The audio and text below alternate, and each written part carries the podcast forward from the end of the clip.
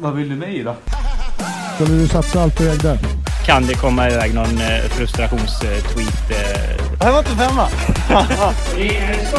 Alltså kommunikation och taktik, nu är det viktigt. Ska jag vara ärlig så ser jag ingen som högerytter som är bättre än mig. Det kommer ner tjockis på träningen och är bäst. Det är ju brandguld. Dan före Dan.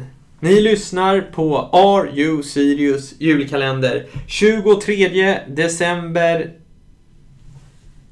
23.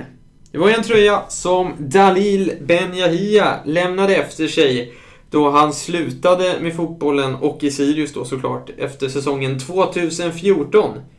2017 packades den här tröjan upp igen och in klev Filip Haglund i Diöshallen för att förstärka nyallsvenska Sirius.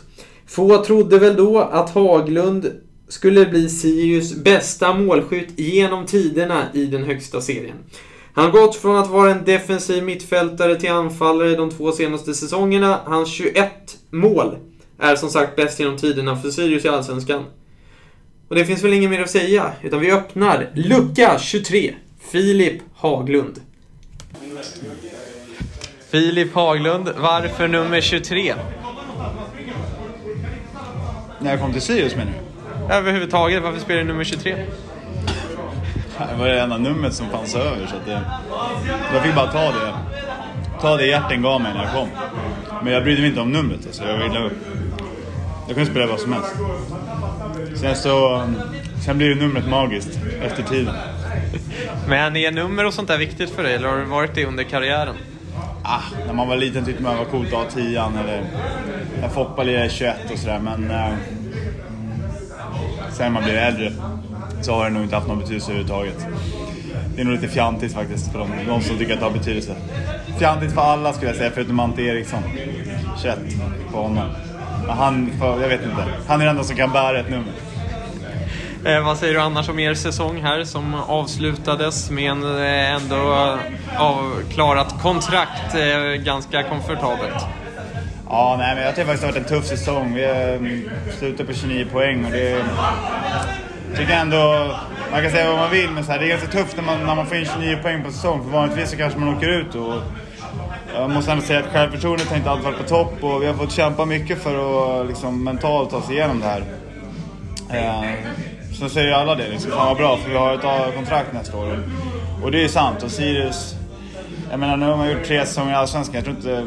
Jag tror inte riktigt folk utifrån förstår vilken bedrift det är för en sån här klubb som inte har så mycket resurser och som trots allt ska konkurrera lag som, som varit i Allsvenskan i många år. Så att, ähm, all heder och nu, äh, nu börjar hända grejer och det är en ny arena och, och äh, det är mycket saker som är på plats. Så att, äh, man bör kunna liksom lyfta ribban nu tror jag. Mm, eh, vad har din roll i, i, laget varit när du sa att ni hade börjat kämpa er för att liksom ta er igenom där? Vad, hur ser du på din roll i det?